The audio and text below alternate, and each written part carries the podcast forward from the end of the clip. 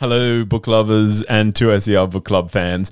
It is an absolute privilege to be able to join you again and talk books in this Sydney lockdown time when I don't know about you, I am trying to do a stack of reading and bouncing around a few different books, and it's always nice to know what everyone else is enjoying. And so I, I love being able to come in and share new books. And today I've, I've got I've had the absolute pleasure of enjoying an anthology lately if you're like me, anthologies are just a, a, terrific way to discover writers and enjoy works from writers that, you know, maybe, you know, just enjoying them in a new format. Now, this, this collection is called Flock First Nation Stories Then and Now.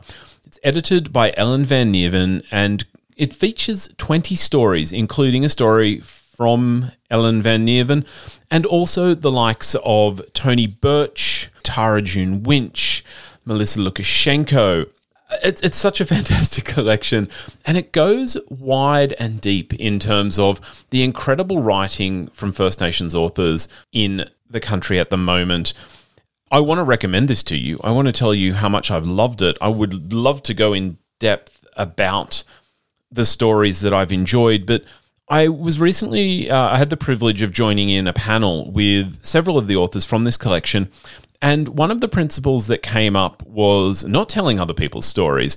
So I want to introduce to you one of the authors from the collection and let her speak about the collection in her own words. Right now, I want to introduce Jeanine Leane. Jeanine is a Wiradjuri writer, poet, and academic from southwest New South Wales. She's written a story for the collection called Forbidden Fruit. It is a, a lyric piece of microfiction. And here's Jeanine on Flock in her own words.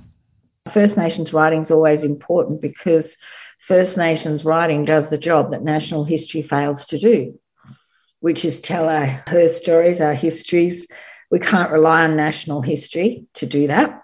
As a gathering, Flock is tremendously important in, in many ways. There's been an, a dearth of First Nations gatherings or anthologies until last year, where we had a and early this year where we've had a really important explosion and much needed too in terms of the breadth and the diversity across geography, genre, and gender of our writing community. Um, Forbidden Fruit is almost a poem, it's a micro story, and it's one of the first pieces I ever wrote as well.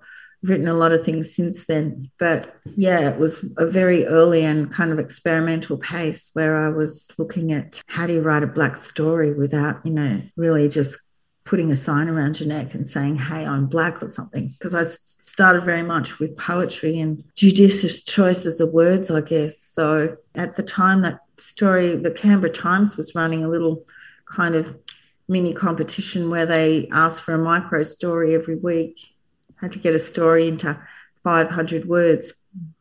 And so that just seemed like something I could do from moving from poems. To, that's the, and also I was very much at the time challenging myself to, to you know, and, and thinking about what is Black writing and what do people expect. And you, you can't just write what people expect. Otherwise, that's just colonial writing and, and, you know, how to write a Black story without using a sledgehammer approach and putting a big sign up and saying this is a black story. You need to read other people's stories and learn other people's stories. Like nations are built on literature, really. Nations are built on stories, whatever kind of nations they are.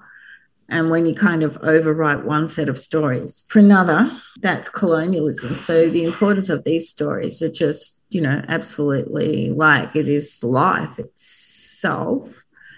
Yeah, I think they did a great job there in terms of like showcasing in many ways the way the genesis and the evolution of many of these writers as writers.